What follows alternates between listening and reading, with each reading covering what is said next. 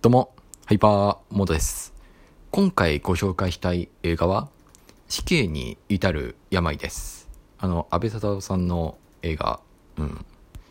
えっとね、24人人を、高校生か、高校生を殺害した殺人鬼が、一件だけ、これは自分がやってないので、冤罪を証明してほしいと頼む映画なんですよ。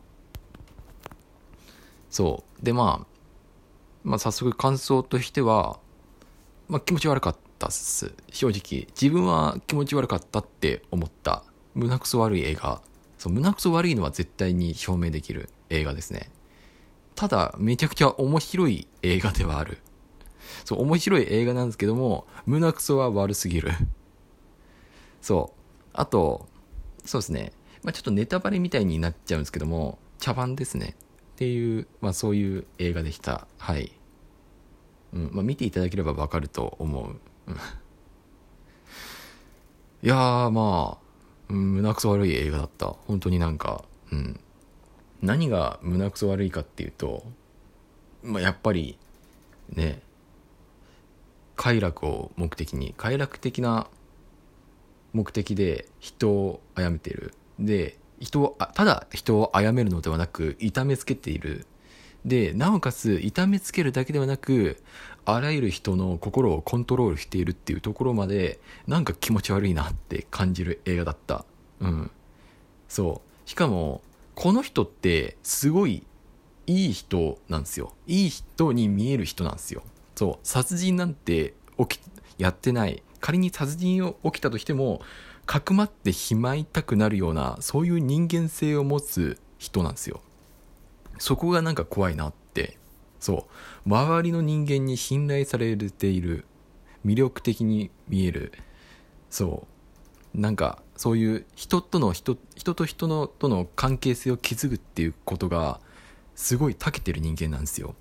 だから、なんか、その、冤罪を証明してくれって言った、ね、もともと仲良くしていた、えっ、と、大学生のことも、なんか、ね、最初はぎこちなかったんだけども、徐々にお互い信頼関係を築き合って、しまいには、なんか、固い絆で結ばれていくような感じになっていくし、だけでなく、ね、なんか、刑務官なのかな？なんか、その刑務所の人とも仲良くなってしまうっていう。仲良くなってしまって、普通だったら面会、面会の時間が制限されているんですけども、それをなんか延長してしまうっていう、なんか怖いですね。うん。人の心をコントロールしたり、周りの人間に信頼する、信頼してもらうっていうことにすごい長けていて、なんか、これが、この社会にとって一番恐ろしい敵なのかなって思った。で、それと同時に、心って、なんか、案外簡単なものなんだなって。なんか、僕らって、相手の心心は確かに見えないけれども、勝手にこの人はこういう人間なんだって、錯覚しているだけなんじゃないかなって、そう思わせる映画でしたね。なんか、信頼とか信用とか、そういったものって、なんか、思っていたよりも頼りにならないものなんじゃないかなって。それと同時に、人間の心っていうのは案外簡単に操作できるものなんじゃないかなって、なんかそう、そう感じさせる映画でもあった。うん。だからこそ、犯した事実っていうのをちゃんと認識しておくっていうことが、まあ大事なんじゃないかなって。事実とか、ね、結果とか、なんかそういうものに、ちゃんと、ちゃんとそれを忘れないでおくっていうことを置いておかなきゃ、多分、その目の前にいる人間っていうのを誤って見てしまうんじゃないかなって思う映画でしたね。うん。そもそもその人が殺人を行ったかっていうのを知っておかないと、まあ、その人間がどういった人間なのかって判断するのは多分難しいんだろうけど、うん。